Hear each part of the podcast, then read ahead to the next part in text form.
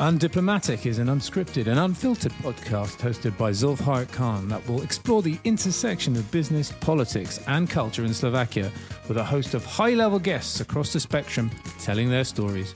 How do you see the future of Slovakia in the next four years in this cycle? And where do you want Slovakia to be?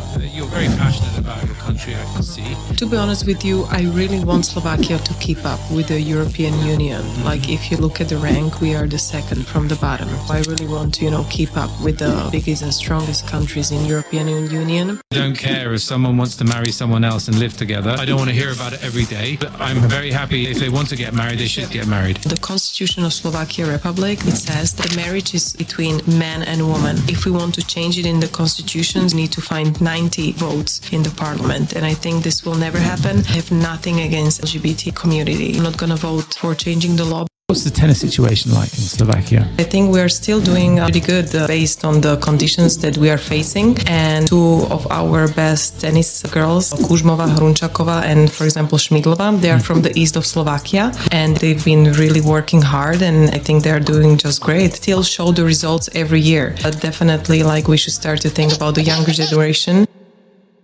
I'm very happy to welcome my first female guest to a brand new episode of the Undiplomatic podcast.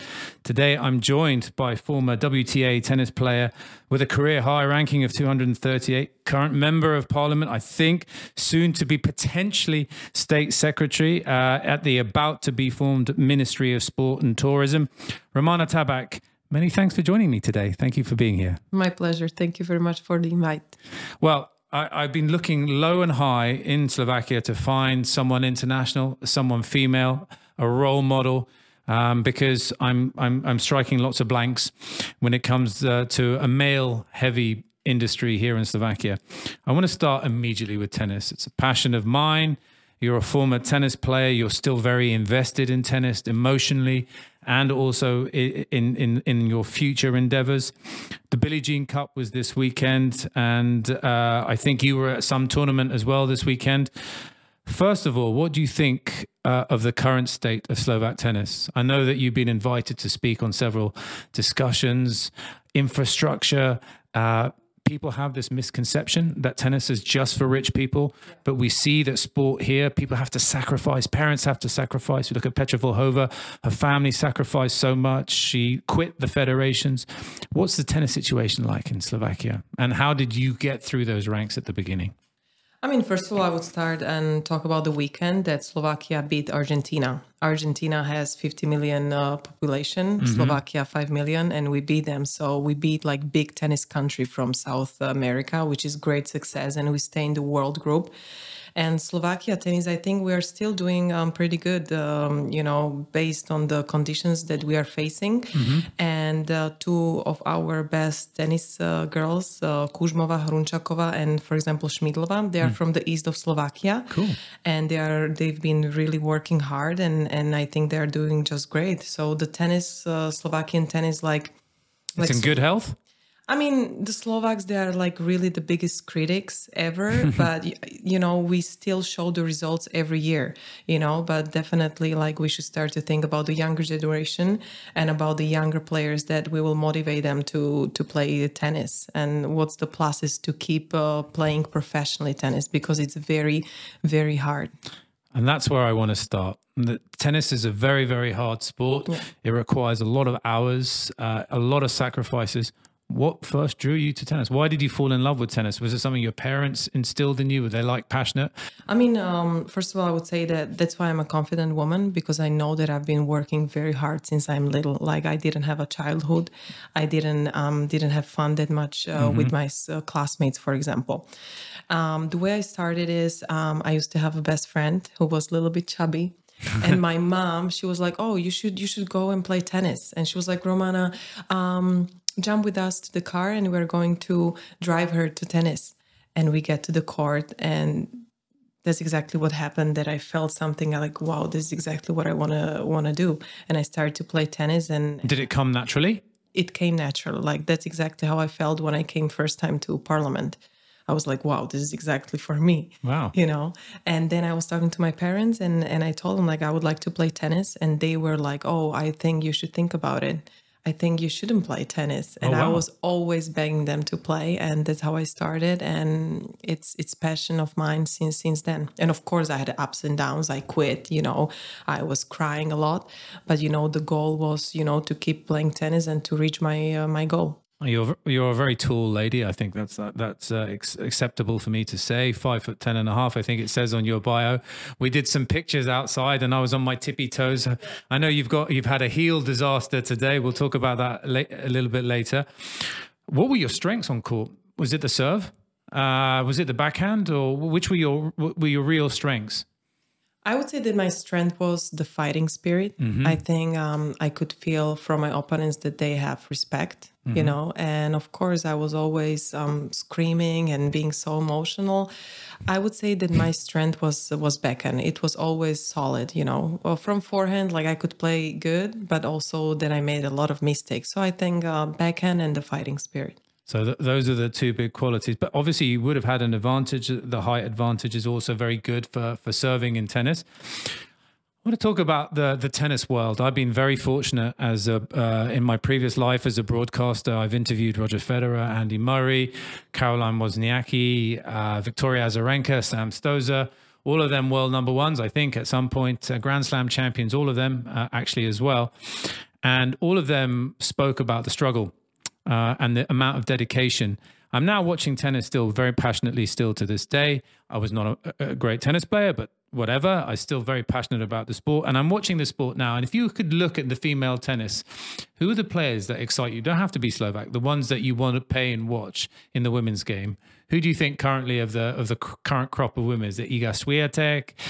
Uh, is Definitely it no Swiatek. you don't like her game? I mean, I don't like her in general, you know, as a, as a tennis player. Uh-huh. Uh, like, she's not the one that I would say, like, oh, I want to watch her today. I, I switched the channel, to be honest with Really? you. But nothing against personally. No, She's of course, but I my- was just my- interested to know why Yeah. a tennis player Yeah. tunes in or tunes out. Because she has no, she's not emotional. There's not something special Mm-hmm. um, of her that I'm interested in. I like Sabalenka Mm-hmm. because I would say that if I would make it to top 100 or to reach my uh, my goal, I think I would play like her. You know, she's emotional. You know, she puts some nice dress on. Like She's also yeah. very elegant. Yes. Yeah, yeah, she can be elegant, you know, but but um I love the emotions, you know, she how does she breaks the rackets, you know, she fights, she screams. That's um Were you a, a racket breaker? I I used to be, yeah.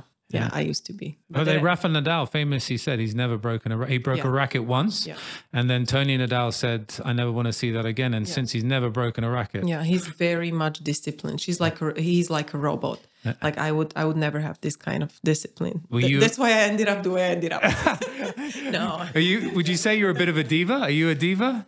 I mean, um, yeah, it was um, it was a little bit of my minus of mine that sometimes the ten, the attention uh, during my career was more about also a little bit about the passion about the fashion, and I think I should be more focused on the training process. I think the passion for fashion and the and the tabloids here continue when with how you dress, and we'll talk a little bit later about the pressure of looking good all the time. But I would love to congratulate you that you interviewed those big, uh, amazing athletes. Like, Thank you very don't much. take it for granted. No, I mean it was blessing and, and some some incredible footballers as well. But for me, uh, Roger Federer has always been my hero. Yeah. Uh, I don't have heroes generally um, because I don't believe in idols. But I've never seen someone who does his business with so much class, elegance, and perfection. Novak can win all the titles in the world, but I've been very fortunate to have watched Roger at Wimbledon, uh, at, at Flushing Meadows, uh, at uh, in Dubai, the Dubai Duty Free Tennis Championships, and it's different. His feet, the way he moves his feet. You know, can say that Rafa and Novak never give up, but Roger spent much less time on court. And people forget that. He might have won less Grand Slams, but I guarantee the time he spent on court was much less. So, thank you very much for the for the for the compliment. Uh, I, I I don't take it for granted. I'm I'm very lucky in that regard. Um, move. I actually wanted to say the, the female tennis player I love watching is Ons Jabeur. Oh, really? Yeah, because she has front game. She comes to the net. She does slice. It's not just side to side baseline. She has a delicate touch. She, her great interviews as well. She's very emotional. She speaks eloquently. I'm a big. I, I lived in Tunisia as well, so I, I, I have a very strong affiliation with the region. Um, I, she's the only women's tennis player I think I would go to pay money to watch. I'm not a big Wow, fan of that's the, very the- interesting. Because, for example, I used to play in Tunisia 10 years ago and uh, I lost in the first round Mm-hmm. against Romanian player. And I knew that if I win, I'm not going to Simona Halep. No, no, no, no. But I play against her as well. And I knew that if I beat this Romanian girl, I would play Ons in the second round. And I was really looking forward to it. And that's exactly that. I was playing the first uh, first round and I was like, oh, let's just finish this match. Like, I'm really looking forward to play against Ons. And I lost, like, very, it was very tight match because the Romanian players, they always knew how to play against me. They're like, you know, like a circus girl, you know, like slice, drop shots. And I lost. And then I went to watch Ons Yeah. to play against the Romanian girl. And I was like, mm, I really wanted to play her. and Actually- it was full stadium. You like her game or not? Because I like her game, but I wouldn't go to to watch her. Okay, so here's my big issue, and we've talked about uh, the Grand Slams pay equal money uh, for the for the men and the women, in, but it's not the case in the WTA and the ATP. So different tournaments have different point systems and different prize money. It's very complicated for people who don't follow tennis. Yeah, and especially, I'm not sure if it's still like this, but I think the um, uh, pravidla, how do you say pravidla? The rules Yeah. Mm-hmm. are not the same on every Grand Slams. I think in, in the fifth set, Yeah. each Grand Slam has different rules. Yeah, so like tie break a break break or or until 10, 10, yeah. or the uh, Yeah. n- normal set. And I think this is not normal. Because the Grand Slams are independent. there should be like same rules. But they're independent to each country, right? So Australia owns the Australian Open, uh, the Lawn Tennis Association, the AELTC owns Wimbledon, and Flushing Meadows, and so forth. Each, but the ATP and the and the WTA and the ITF are separate as well. I know, but it's it's very it's confusing. It's confusing. You know, you never know what. Do you think expect. women and men should earn the same amount of money? on Grand Slams? Yeah. Yeah. No, during the rest of the tour. Mm, I mean, yeah. If the the don, not donations, but um, how do you say the prize money. The prize money, if it's the same, I would say yes, yes. If it's already said, like let's let's be equal. What if yeah, it? I mean, I, I'm I'm I'm a feminist. yeah. I'm not. uh, which is good. So we can fist pump there. We're the opposite. We're the opposite. Well, I have I'm not a feminist, I have yeah. daughters. Maybe you'd be. And I do want equal pay and, and the gender gap equality to, to to match where there is meritocracy, right? So I believe that if you, Romana, do the same as Zulf, we should pay, get paid exactly the same amount of mm-hmm. money, right? We're level playing field, right? I'm a big believer in that. But if you're playing two sets and I'm playing five, and I'm playing five hours and you're paying one hour 30 and 8 million people are watching my game and there's 400 million in sponsorship coming to mine and only 50 to yours, why should you get paid the same as me? I feel you, but on the other hand, like men's are much more stronger than we are. So I think that the way they made it like two sets and, and three sets or five sets, I think that's the equal based on their strength. I'm probably going to have some haters and some. I'm going to lose some followers over my controversial remarks about. No, I always respect the other opinion. Good. Uh, well, I, I respect your opinion, and maybe you respect mine, but my followers probably will have some some different opinions. So that I mean, as far as the men's tennis is concerned, there's one guy who, who is box office, Carlito Alcaraz. Uh, Carlos Alcaraz, I think he's absolute phenomenal. He's great for the game now that two of the bigs are retiring. Jannik Sinner is another guy who who who, who yesterday beat Novak in the. I was watching the game. It was a it was a great game, very tense, very tight. Great, but I would say, and I'm so confident about to saying this, the crowd win the match for Jannik Sinner. Yeah, he's in especially, Italy. especially the first set. They were they were like screaming he and, was doing- booing. They were booing after the first set. That's unacceptable. But it's fine. I think nobody get get used to it. But this match he lost because of the Italian crowd. I, I also know Novak's agent quite well, and, and we were discussing a project during the pandemic, and it, for some reason it didn't work out. I have very big respect for Novak. I've never been a great admirer of how he plays tennis. Why do you think people still don't like him? I mean, he's got all the records. Why do people not like him? I mean, last year I was in Belgrade at his the tennis academy and in the tennis center. Um, he's not just amazing athlete, but he's amazing human being, and what person. he's his legacy that he's leaving like next uh, for the younger generation. I don't think so that Nadal is and Roger is doing this. I would say it's because of where is he where is he coming from that he's Serbian and he's a little bit irritating people. Yeah. I love Novak because of what he's doing and how he is spending his uh, money. The way he's also like dressing, he's not showing off a lot of money. You know that he's rich. Mm-hmm. He's like- humble. Exactly, he's so humble, and I would say that he's, he's Serbian and he, likes to you know So you show think the that, attitude. You, think know? that the opinion, the public opinion, is geared away from him because he's Serbian. Of course, Roger Federer has his foundation in Africa that raises lots of money for Zambia. in, in Zambia. Yeah. So I, I, I get, I get what you're saying. Mm-hmm. Uh, I just there it just seems to be an opinion amongst some people that he's perhaps not as likable as. And Ra- of course, uh, Roger and Rafa, when he's playing a match, you never saw them, you know, irritating or on con- confronting the the crowd. Yeah. Novak does that, and I love it because it's emotions. I love Nick Kyrgios. yeah, I was about to. I love Nick Kyrgios. I was about to just say that I love Nick, and I used to I used to watch him at Wimbledon. He's kind of a little bit crazy, I would say. That you could see that. that. he's he's not he's not mentally stable, but as He a uses tennis it, player, but he uses it to his But advantage. as a tennis player, like it's, uh, I would pay a ticket to watch Nick Kyrgios. Hundred percent. Yes. Hundred percent. And Yeah, we agree on that. And the final, when he made it to the final of Wimbledon, when he won the first set against Djokovic, Djokovic, yeah. I honestly thought he could do it. But then I think it's a belief thing with him. When he plays the game he wants to play, he's unbeatable. He's probably got the best mechanism for a serve uh, anyone could hope for. Um, I would love to see him win one Grand Slam. Yeah, me too. Hopefully he's coming back. I'm Yeah, not he said Australia. oh, it, did He, he? he said Australia, so hope. I mean, we're just talking about tennis. We've almost forgotten about Slovakia Yeah. and, and you for a minute. I, I, I like to be taken away. Um, um, as you can see, I'm very passionate about tennis, and, and, and so are you, which is lovely. When I first got in touch with you, I saw that you'd went to Durham University, and there aren't that many people that uh, uh, come from Slovakia that have studied in the UK. I've met a few, uh, Vlad Kobilchik, who probably you don't see eye to eye on many things. He was at Oxford University, super smart guy. and Durham always beats uh, in uh, fencing, Oh. Fencing. Oxford. So and and and and I saw that you went to Durham, and you mentioned off air that you had a very difficult time or a very uh, aggressive learning curve on how British universities do coaching. What was your experience like in Durham University? I mean, it was a great experience, but it was just tough conditions. You know, the whole management. Um, we used to train at 6 a.m. I, I had to wake up. The weather is always so cold, and there was no mercy. They were like, "Oh, good morning. I mean, um, go do your uh, warm up." You know, it was. You know, they had no mercy. You know, I was there to to win the match for Durham.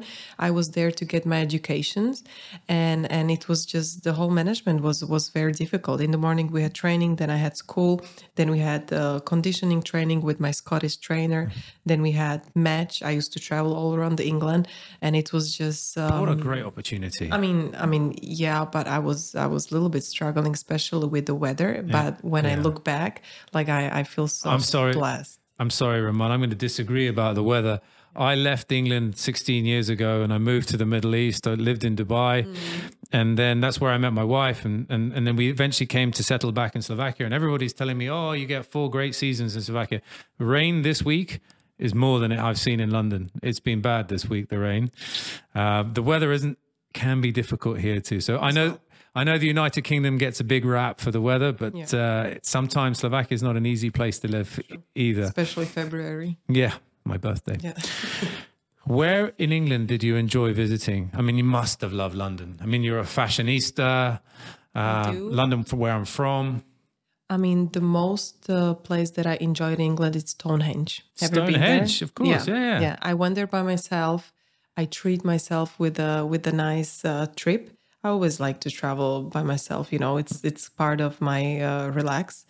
And um, Stonehenge, there's really something special about that place. Really, um, magical druids. magical. There is really something something special about it. Like you feel kind of that you're a little bit like a flying above the ground. Really, like um, it is not just some some stones placed on the field.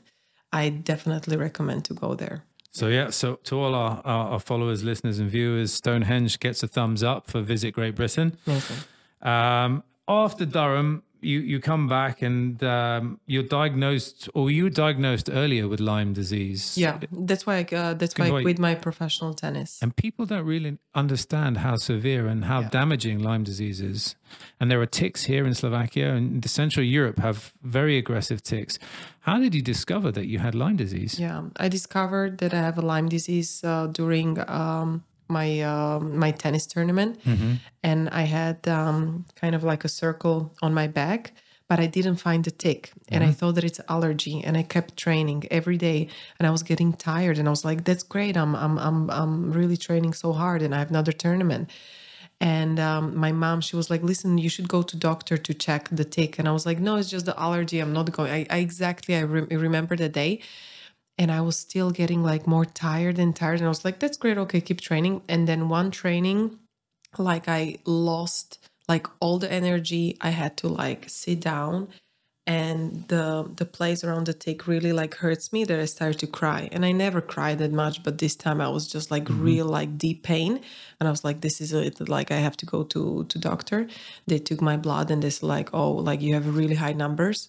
Like you have to go to Prague for a lump uh, puncture, and they find out that I don't have it in the brain yet, which was great. But the doctor said like oh this is really tough disease. Like you should definitely stop playing tennis for a while. You will get the medications. And he told me like uh, you know we don't know which way it will go. Maybe it will be in your joints. You will have a problem. Like you, like they literally told me that it, this this uh, whole recovery term will be like for next year or so and then i was 200 in the world 240 wta and i just felt like the the same like when I saw first time the tennis court, I felt like this is it. Like I'm done with this career. From one day to another, uh, one month before I beat the top hundred player WTA tournament in Budapest, and my life just fall apart.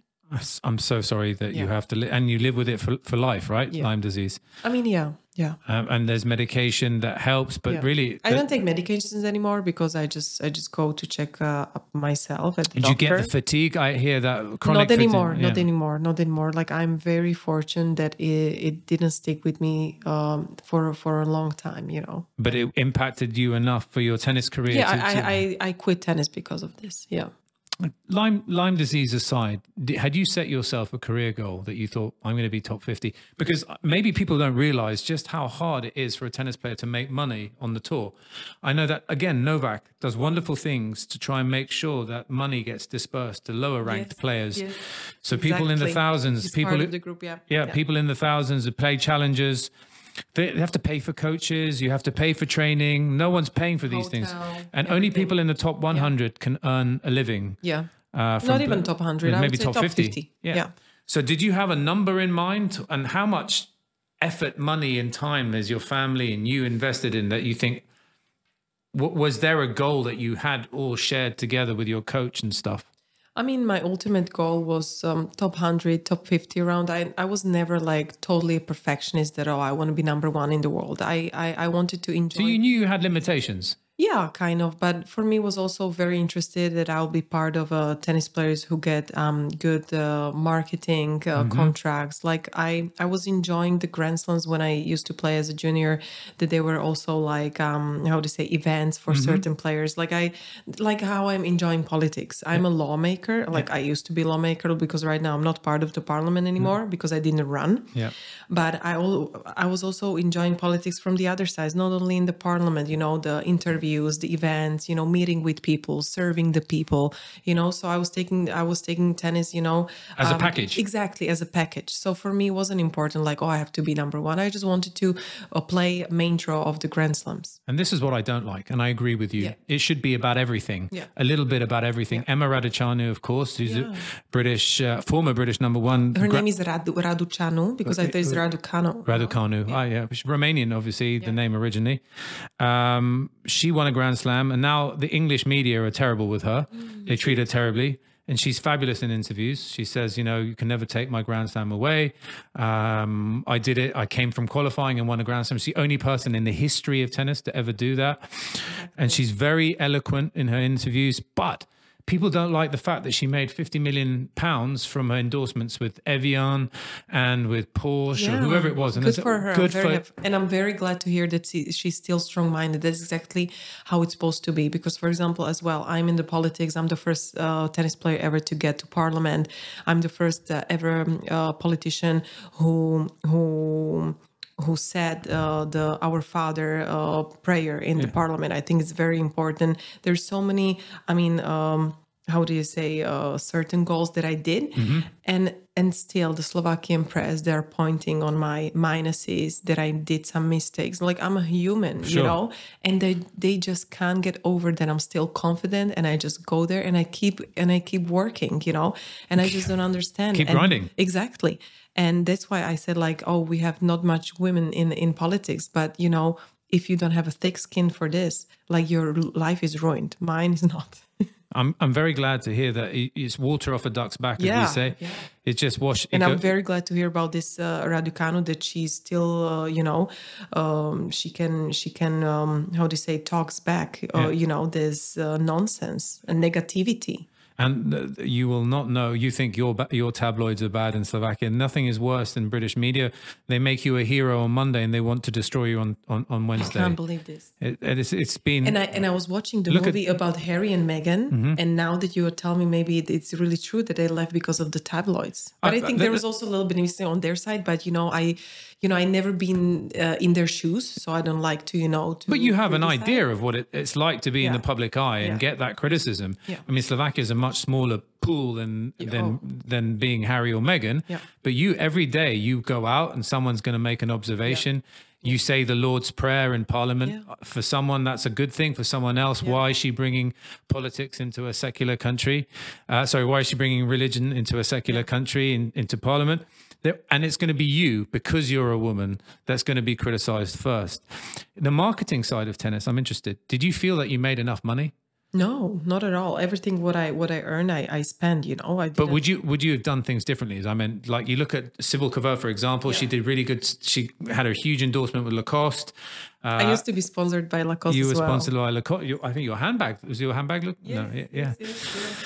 Uh, I noticed these things. That's Uh, great. Uh, and uh, and, uh, and and she had great endorsements. Daniela Hantuchova had great endorsements as well. Was there anyone coming up to you with the advice on how to package your brand? I mean, you are a very attractive lady. Am I allowed to say that? Uh, will I get cancelled? No, uh, no, I want to get cancelled. So you fit the mold, right? Attractive lady, athlete, politician. Do you feel that you could have earned more more from branding and maybe outside of Slovakia? I mean, um, now you're asking about back then, right? Yeah. I mean, even this um, money from the marketing and from the from the big brands, you have to have the results. Mm-hmm. And I was still 240 WTA, so everything is based on your results, no matter how pretty you are. For example, Anna Kournikova, "Oh, she was just pretty." No, she was top ten player, And she five-time Grand Slam doubles winner. Exactly, exactly. Like she was amazing tennis player, hmm. and I'm always here to support women who likes to work hard, Yeah. look great, and keep like striving. That's very important. you Work know? hard, look great, Yeah. look great, keep striving. and plus education. Maybe that's we can the, create a brand. Yeah, Work hard, look great, keep striving. It's like a Nike motto. exactly. Especially for women's because so many women's in Slovakia they don't have confidence. They're like, oh, either I look good or I get education. No, you can get you can get great educations and you can still look good, and plus you can be a mom. You know. 100%. We'll talk about you During my a, pregnancy, I gained 23 kilos. And my first idea was in my mind, I was like, I'm going to look even better than before the pregnancy. And that's exactly what happened. athlete mindset. Yeah, exactly. You have to have it. And that's exactly, that's why I think that I keep staying in Slovakia because this is exactly, this is my legacy for the younger women's, you know. Okay, so now we're moving away from tennis because you mentioned parliament, you mentioned politics. So you've led into this way. Yes, you- you're, you're no longer parliamentary. You didn't run this time. What inspired you uh, to go into politics at a time when tennis was all that you had known? Yeah. I mean, it wasn't only because I, I, was already educated. I was studying new media uh, in New York and business management at, at Durham. My politics started at Durham, to be honest with you, because they killed a journalist. And there was the protest of Slovakian people all around the world. And they said, like, go to, to a square and just you know So we're talking about the Jan Kuciak. Exactly, exactly. And I was the only Slovakian at Durham University at the time. And I went by myself on the main square with the tabloid and saying like, oh, like I stand for, I don't know, anti-corruption or for this, for this uh, journalist or so. And then I started to be interested um, in politics. Uh, and I was always an activist. I went for the protest, but I, I was never having like, you know, big elbows and so like, oh, I want to go to this uh, political side or so.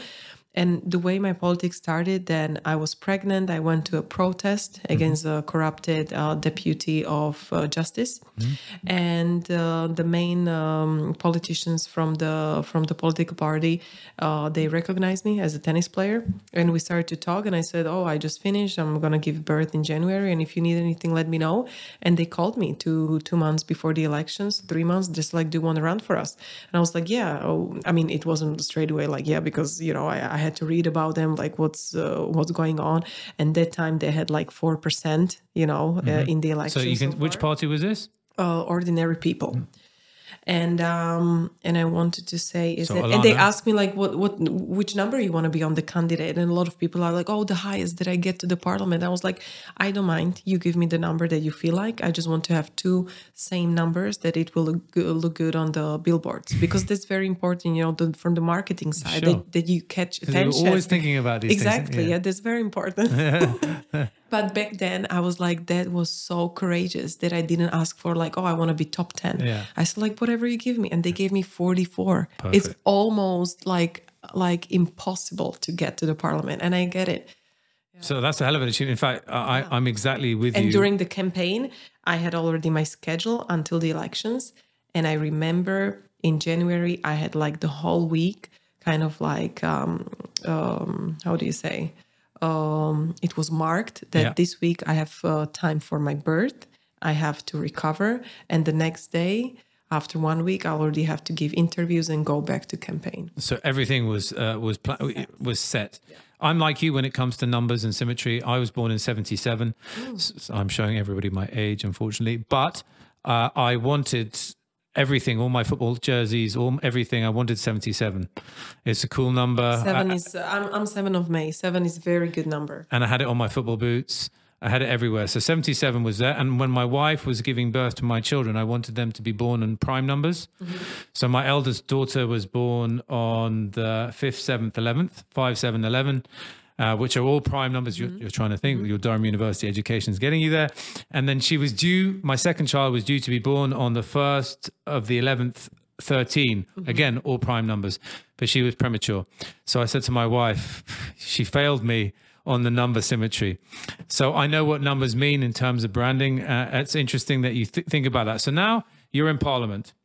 no, not No, after this, Oh. uh, uh, after that first initial, we're, we're, we're going back in time. yeah yeah Uh, you get number 44, you're elected to parliament. What's your mandate? What do you feel? Where, which area did you really want to push yourself with that party at the time? I know you've been in so, so different parties subsequently, but which areas were you going to give your expertise in? To be honest with you, um, the way I get to the parliament was kind of uh, something amazing, but it just confirmed how I felt about myself before. I was already confident that I'm going to do something big because I was working on myself. I knew that it wasn't coincidence that Durham gave me full scholarship or so. So in the parliament, um, I said before that it's very important that you know exactly who you are before politics because when you get to the politics from one day to another you are on the high level mm-hmm. and you are kind of glamorized and everybody's like oh you're so important. And it can really change the way it can change your character. Mm-hmm. And that's why I said like I knew exactly who I was before and the politics didn't change me. And when I get to parliament, I was like, oh, let's do. Uh, I was a lawmaker, mm-hmm. and I was only focused to change the law to make um, life better for uh, Slovakian citizens, and that's that's exactly what happened. I changed the law in terms of people who are riding bicycles on the road.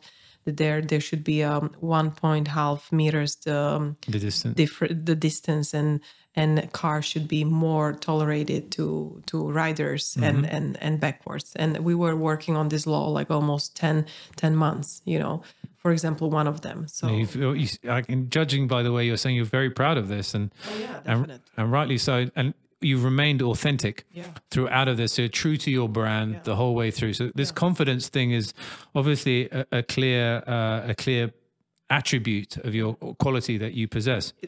Exactly especially because i'm from bratislava i'm i'm not pro-liberal. That we- like our kids are allowed to do anything. And i know that i'm very attacked by so many sarcastic sarcastics some fun uh, sites. I know it all and i know exactly. That's why i should be even more confident more work hard and i have to tell people about my result, results because other people they're just pointing on my mistakes which i always will make. They will always um, Find- point yeah. exactly something.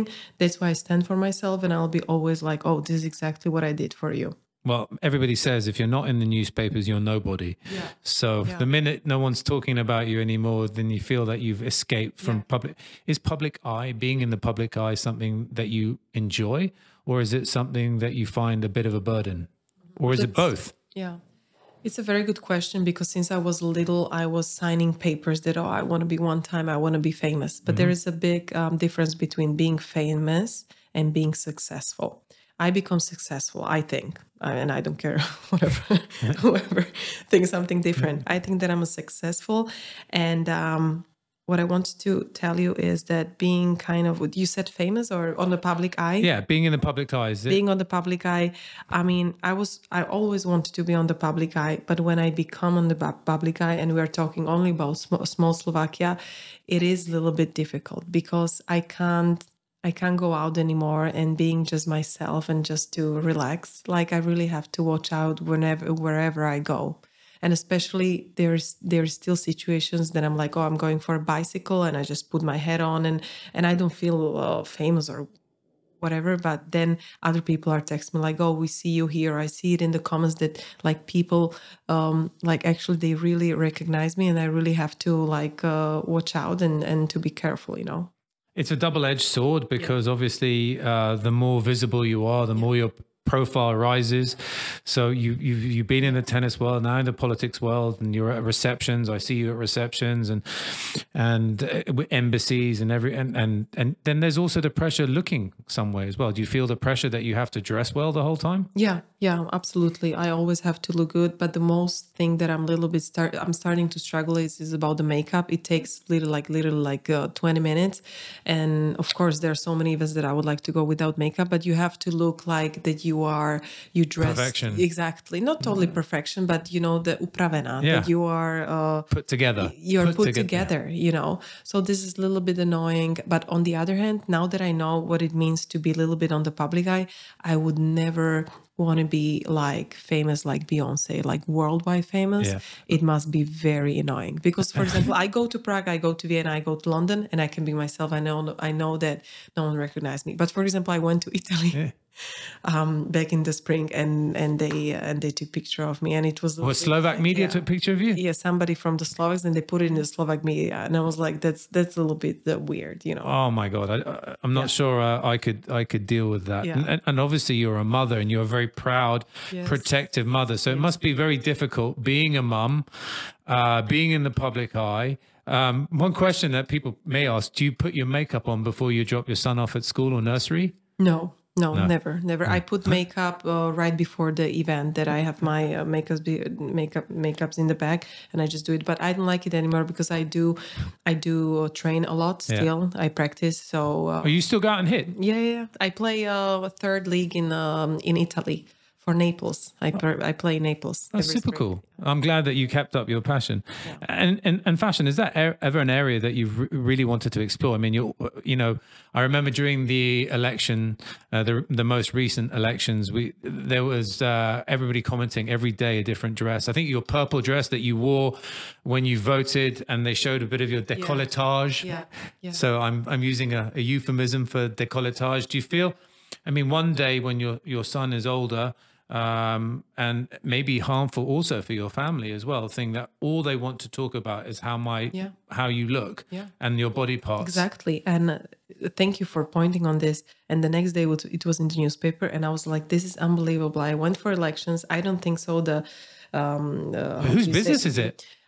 That's exactly like if the media are pointing on you that they, they want to point on of some some kind of uh, that your decollage is too too too low or something you can't do anything about it you know? Because that's exactly my name sell and and they have all the clicks so they just made this up and and and what can i do about it you know? And i was just signing the papers and i and that time i didn't want to put that attention on you know that's exactly when the media put it in the mind they they they made a picture about you Do you think some people might say the opposite? You know, your your haters will say that you you staged all of this. Mm, definitely there Yeah. will be always people that say that you know all the negativity is about me and i respect that and i think exactly the opposite and that's the end of our conversation Perfect, and that's the way it should be. I honestly, I, I- I'm I'm now too old to to listen to all, everybody. Every day has a new thing to hate. Yeah. I don't know how anybody has the time to to dream up new things to hate. Yeah. And by the time I I really learned that the haters are hurting themselves the most. That's why in politics I can be very I'm not hateful in politics, but I like to, you know, to to to have the like kind of a little bit um sassy conversation with the But other you've said politics or you, you've been controversial. Yeah, mean, yeah, yeah, exactly. I like to be sometimes, you know, I like the the political fights, but everything um, Physical fights. not physical fights. No, she she attacked me. Yeah, I- she I- attacked you. Yeah, I was just defending Well, myself. I promise you, I, I, I won't pick a fight with you. You'd rather not. Yeah. And um, That's what she said. She, she's got my number. um, controversy. So you also, so now I've spent time with you and I've got to know you a little bit better. It's never the image that we see on social media. Everybody's always completely, life is different. Social media, you're at home making vivar and you're, and you're um, making your kids backpack, doing all of the stuff that all parents do. never trust what you see in the media. Like uh, even if they are like filming their underpants or something, Yeah. it's it's not true at all. So confidence is one thing I've I've learnt from the time that we spent together. You're a very confident person. This is not your native language, and you're very even though you studied at Durham and you've been in New York, you're very comfortable speaking to me.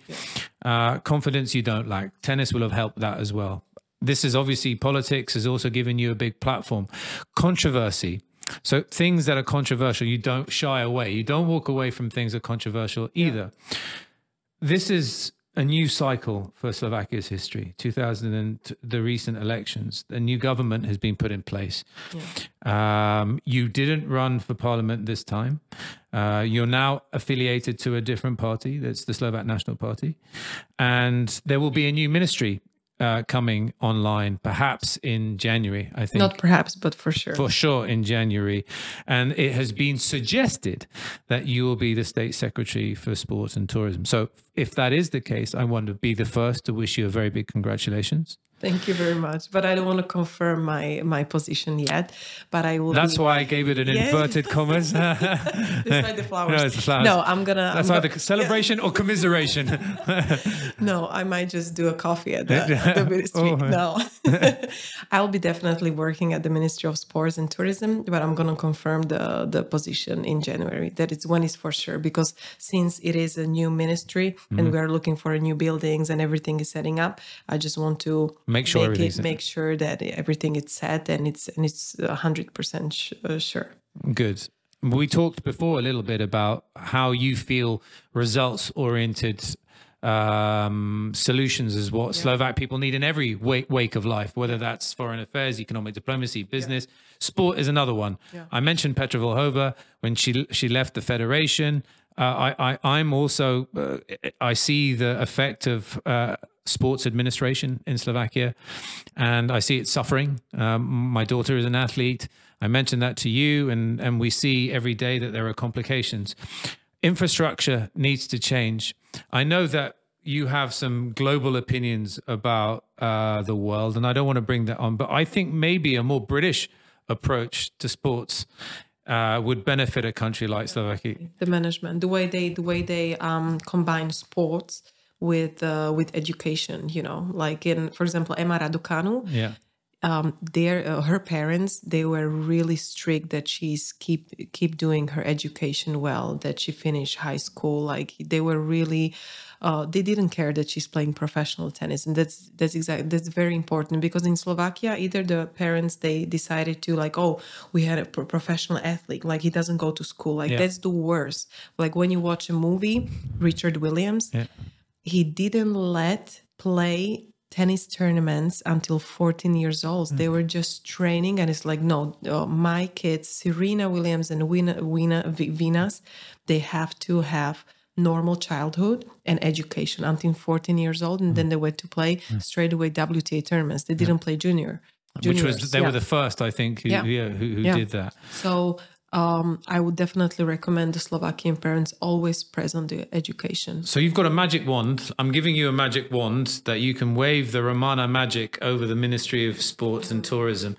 Where do you feel the areas that you'd like to immediately improve and say, well, we need to get rid of corruption here. We need to build rebuild this stadium. We need to have more kids at grassroots level in these sports. We need to be able to make golf and tennis more affordable.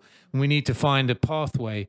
We need to find the money that's given to ice hockey and football to be given to, to basketball and to, to handball.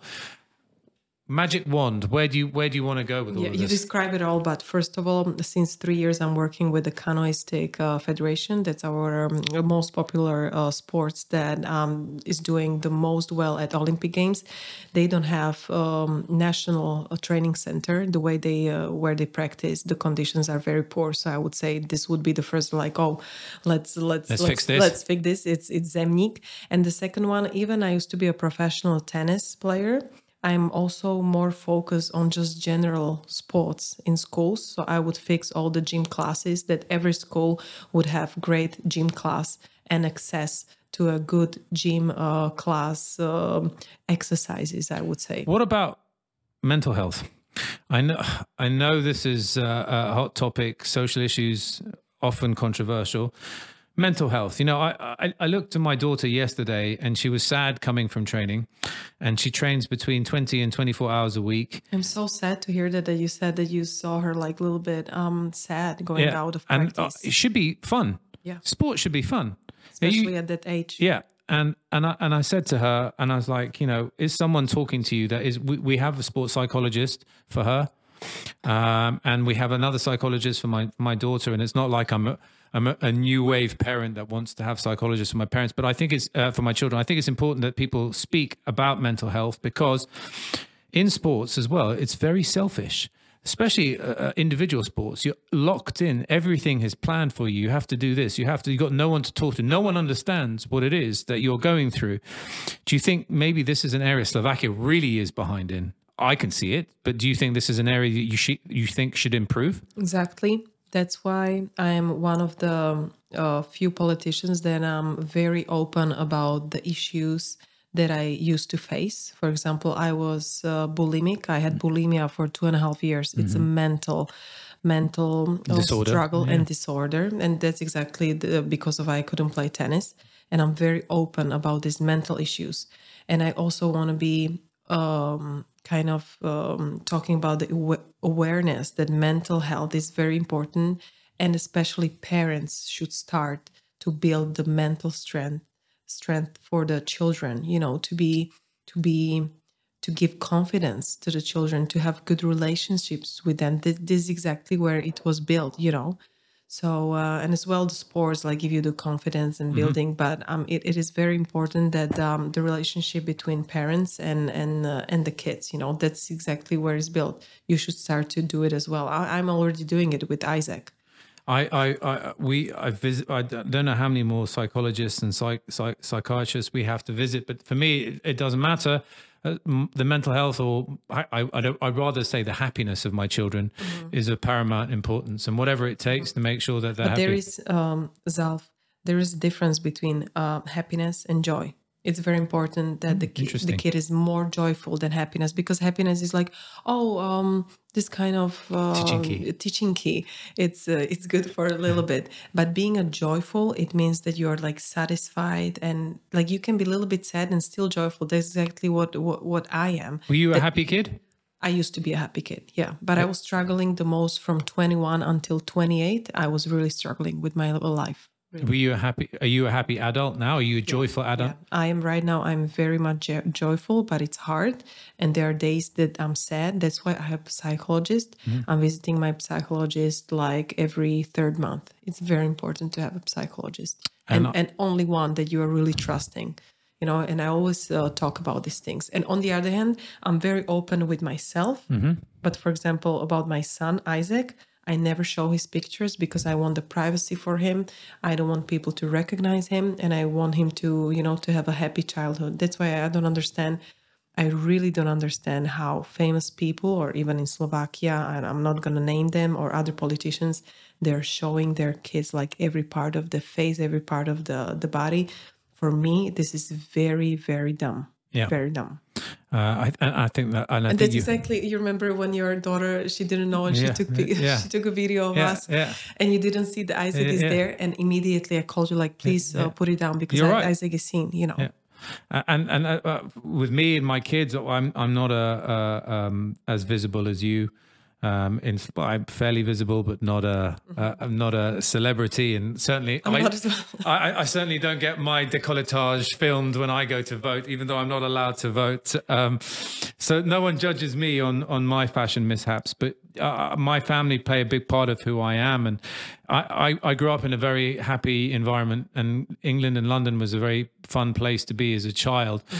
And I find sometimes living in Slovakia as a foreigner, people forget this is not an easy place to live, Yeah. even for a Slovak. My children are fully Slovak and Slovak and and all of that, and, and I see that you know, are they having the same amount of fun as I did as a kid? Mm-hmm. You say joy, fun. Mm-hmm. For me, it's like I remember laughing a lot. Mm-hmm. I want them to also share that experience, and I'm not sure that's also always the case. It's a very mm-hmm. serious country, Slovakia. I find sometimes, and maybe I'm hanging out with the wrong people. Um, no, no, I don't think so. But you live in Bratislava. If you go outside of the Bratislava, I think the kids are more happy outside of the Bratislava. There's still like a lot of like the village life, and mm. I know because I, I travel around Slovakia, and I and I can see the difference between Bratislava families and other families live, um, you know, not in Bratislava. But it's a- again, it's up to the parents, you know, how how they they set it up. So I know your time is short. You have a Louboutin heel emergency that needs rectification. that. needs rectification. No, that that'll get some nice likes, to get some views as well. It's okay. It's nice to look good. I'm a I'm a big believer. I, same for my brand. I have to. I always have to look. Yeah, you're good. always you're always very chic. Yeah. Thank you very much. Uh, tick. Uh, uh, I, I know that you're you're busy. So we've just had the the elections have just passed, and Slovakia is going into a new phase. Um, s- on one hand, a lot of liberals are concerned that the new administration is going to take Slovakia into a into a different mindset. And then there are the old guard who are now back at the forefront of politics who are saying maybe that's the case. How do you see the future? How do you first? How do you see the future of Slovakia in the next four years in this in this cycle? And where do you want Slovakia to be? You're very passionate about your country, I can see. And where do you want it to be? To be honest with you, I really, I really want Slovakia to keep up with the European Union. Like, if you look at the rank, we are the second from the bottom. So I really want to, you know, keep up with the biggest and strongest countries in European Union. The way Slovakia is right now, um, uh, you saw the government before. It was all about chaos and non-stability, and I support this government. I know that they are not the best ones, and I know their mistakes from the from the past but they were the stable what we what we can have um, and they're not um, the best option for slovakia but we don't have better alternative i mean i dangerous. voted i i voted against uh, mr fico to going to jail and i'm so glad that i did because i think if i wouldn't do it that time right now our country would rule progressive liberals and they are very dangerous for us very dangerous people very dangerous mindset very dangerous political um, program so for now i just hope that slovakia will be stable for four years and we will bring the best results and the best projects will be done especially investments hopefully the best investments are yet to come to slovakia Good. So that's interesting. We'll talk about the investments. Uh, uh, progressive liberals, though, I, I don't really know. Uh, there, during the election cycle, there was this this division It's like progressive liberals that want to promote an agenda that gives minorities rights, which they should have. Exactly. Um, and then there are old fashioned, non secular values that are part of the traditional fabric of Slovak history. So maybe one is too far yeah, this way, yeah, and maybe the other one is too far that way. Yeah. Where we is- are losing the where's human the humanity. where's the center ground, right? I mean, what I want to know from you is that I I sh- I I'm at an age where I don't care if someone wants to marry someone else and live together. I, I don't want to hear about it every day, but I'm very happy if they if they want to get married, they should get married. Oh, that's your opinion, and I totally respect that. My opinion is uh, the Constitution of Slovakia Republic. The the the number is forty one. It says that the marriage between the marriage is uh, about marriage between man and woman. And i really hope that this this this way it will stay this way. If we want to change it in the constitutions you have to vote you need to find 90 votes in the parliament. And i think this will never happen. I mean i have nothing against L- lgbti community. Like i have so many friends. I love them. They're they're amazing you wouldn't want your friends to get married? If they want to get married good for you but i'm not gonna i'm not gonna vote uh, for for changing the law because for me marriage is between man and woman. I'm not married yet because i wasn't fortunate uh, enough you know uh, so far. But but for example my There's still friend, time. There's still time. yeah but my friend he got married in la and he told me like oh this is my husband. Good for you. They broke up two months after and then he was like oh maybe i want another husband you know?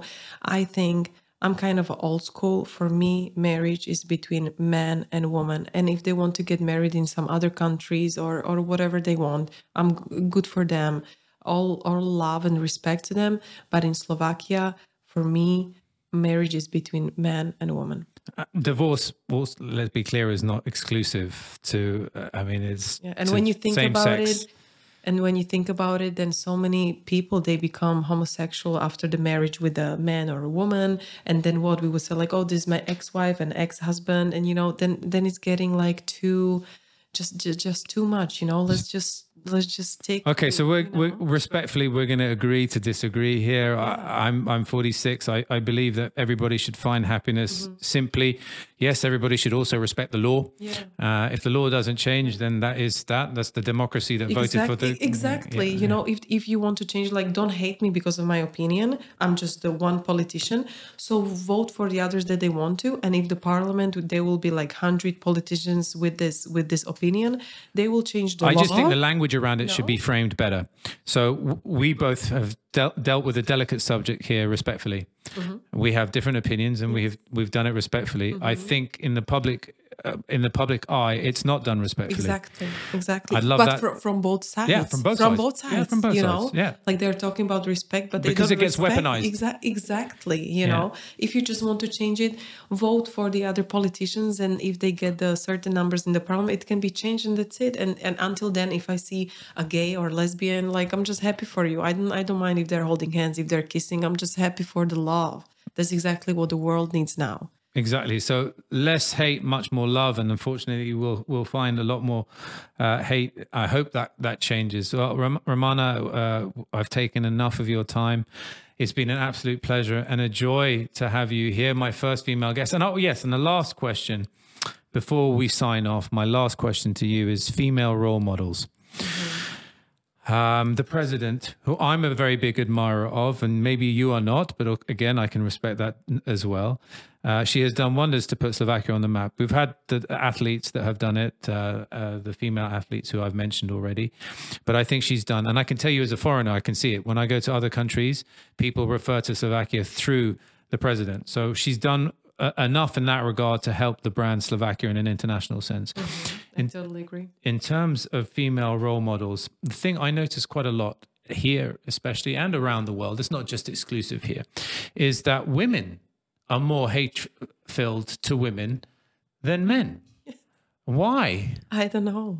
It's it's the envy. It's the envy and the kind of the the hate in them. You know, they just like to hate. Do you think people resent you because you're pretty and successful? Definitely. I think it's very irritating for people. But the, the thing is that it's irritating for them that I don't care. And yeah. I'm like, if I, and I always say, like, if I if I see a better and more beautiful and more successful woman than me, I'm like, wow, that's amazing. I want to be like her and better. You know, you have to. The worst, I think, the uh, the mistake is that you don't admit that you envy. You know, there's for sure there are women that I'm like, wow, like she's amazing, but I admit it and I'm like, wow, I want to be like you. Like you look, you look amazing. Even now in Bratislava, I see somebody well dressed, like, oh, you look amazing, and I think that's why I'm irritated for people. Yeah, so you know? I'm a big believer in women supporting women. I mean as a man, it's not a, a domain that I know. I, I, don't understand women at all. Yeah. Uh, I have nothing but women in my house, and every day, kashti den horshe, uh, every day is bordel. Yeah. Um, but I, I, guess I'm, I'm learning how to live with women as opposed to understanding yeah. women. I would like it to be a more inclusive environment. I see it in sports. It's very competitive and they're not, not nice to each other. Uh, and I wish that that will change in time. So on that note, Romana, I would like to thank you very much for joining me uh, on Undiplomatic, the podcast. This has been Romana Tabak, who is potentially uh, fitted for an important role at the newly formed Ministry of Sport and, and Tourism. And then I'm candidating to European, European Parliament, Parliament yes. as well in 2024. Yeah. Uh, can you be both at the same time? I mean, if I if I will become a, a MEP, mm-hmm. I will I will probably. Uh, uh, resigned uh, at the at the ministry. Yeah. We will see. I'm, yeah. I'm going to decide. Brussels is not my favorite city. Oh, it's so boring. So, yeah, yeah. Oh, it's so it boring. will be hard, but you're there for a reason for the work. So. Yeah. but you asked me about the role model. Um, there are so many women's role models, but um, just just quickly, that is in my mind. I love Sarah Jessica Parker. Mm-hmm. She's an amazing woman. And then there is one more woman. It's a Harriet. The surname I forgot, but um, she already died. She was um, um, black uh, women who helped so many slaves to save their lives in Alabama back then. And she was like helping them going through the tunnel. And that's I want to amazing. say Harriet Harman, but that could be wrong. No, so. her name is Harriet, and she was really simple woman, and she was just there. You know, I love um, passion and people like women with the with the big heart. It's very very important. Yeah. And what a lovely note to finish that on a yeah. positive yeah, and definitely. and uplifting note. Romana, thank you very much for joining me on Diplomatic. It's been an absolute pleasure to talk to you. And if you take the role uh, that is designed for you in the coming months, please make a promise to me here now on my podcast that you will help improve the sports uh, uh, infrastructure and pathway and grassroots sport for children in this country because it's needed. Yes. Make that promise. Yes, I promise. I promise. Thank you very you much. have my word. Thank you. You're very kind. Blessings. Thank you. Thank you. You have been listening to the Undiplomatic podcast brought to you by Zulf Khan.